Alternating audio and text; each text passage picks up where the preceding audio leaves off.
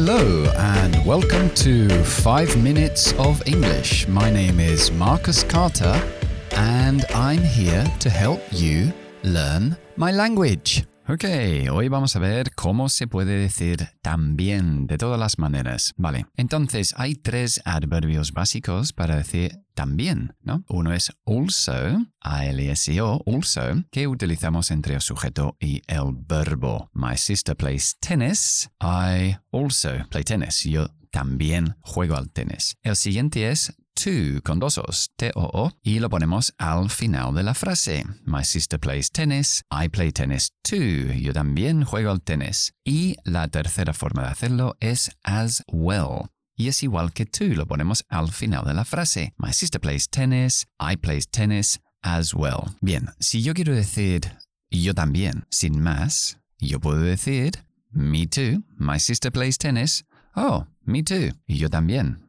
Eso es bastante fácil. O puedo decir, no, negativo, my sister doesn't play tennis. Y yo puedo decir, respuesta corta, me neither. Y esa también es bastante sencilla, me neither que me vale para todos los tiempos verbales, el me too o el me neither. Vale, hay otra forma que es muy común en inglés, lo utilizamos muchísimo, tanto en conversación como en escritura, te lo requiere muchas veces en los exámenes oficiales de B1, de B2, entonces ah, conviene saberlo. Y la estructura que vamos a aplicar, si la frase es afirmativa, vamos a utilizar so más el auxiliar que corresponde más el sujeto. Y si la frase es negativa, es decir, vamos a decir yo tampoco, vamos a poner neither más el auxiliar que corresponde más el sujeto. Vale. El mismo ejemplo para, para mantener la, la sencillez. My sister plays tennis. Normalmente presente y simple, ahí está el verbo plays. Entonces, para decir yo también, en lugar de decir me too, voy a decir so do I. Yo también. Y si yo digo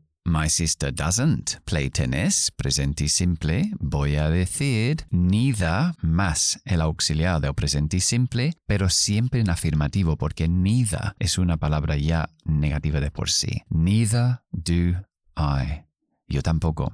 Vamos a cambiar de verbo auxiliar o de tiempo verbal en la frase. My sister can swim very well. Sabe nadar muy bien con can, el verbo modal. Ah, yo también. So, can I. O my sister can't swim very well. Nah, yo tampoco. Neither can I. Recuerden que dejamos siempre el auxiliar en afirmativo. Neither can I, aunque estamos diciendo la negación. Yo tampoco. Bien, imaginamos que es en presente perfecto. Those people have worked very hard. Esas personas han trabajado mucho. Eh, pues yo también. So, Ah, estaba en presente perfecto. Those people have worked. El auxiliar es have. So, have I. Y si fuera para un tercero, oh, a mi hermano también. So, has my brother. Cambio have por has porque es tercera persona. Se voy conjugando ese verbo auxiliar. Lo dejo siempre en afirmativa, da igual si es también o tampoco, y lo cambio según la persona. Lo conjugo de forma diferente. Ok,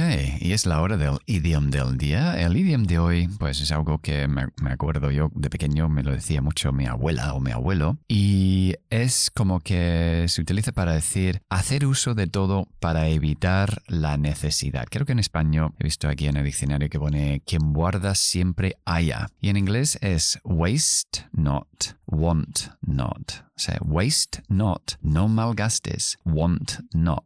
Y no querrás, no necesitarás, sino malgastes. Se utiliza mucho con la comida. ¿no?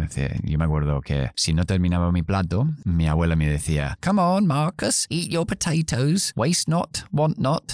Bueno, la verdad que no hablaba así, pero bueno, es como una típica abuela, ¿no?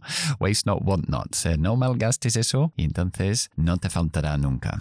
Ok, eso es todo por hoy. I hope you enjoyed the program as much as I did. Uh, ya sabéis que me encontraréis siempre en Instagram, en TikTok. Sobre todo ya estoy moviendo más TikTok que Instagram porque, bueno, es una plataforma muy divertida, la verdad. Y solo tengo 60 segundos para decir a lo mejor todo lo que digo en el podcast, pero que es una forma, es un reto para mí hacerlo así y estoy disfrutando ahí. Y si no, pues bueno, aquí estaré en el siguiente podcast. Ok, hasta entonces. Bye bye.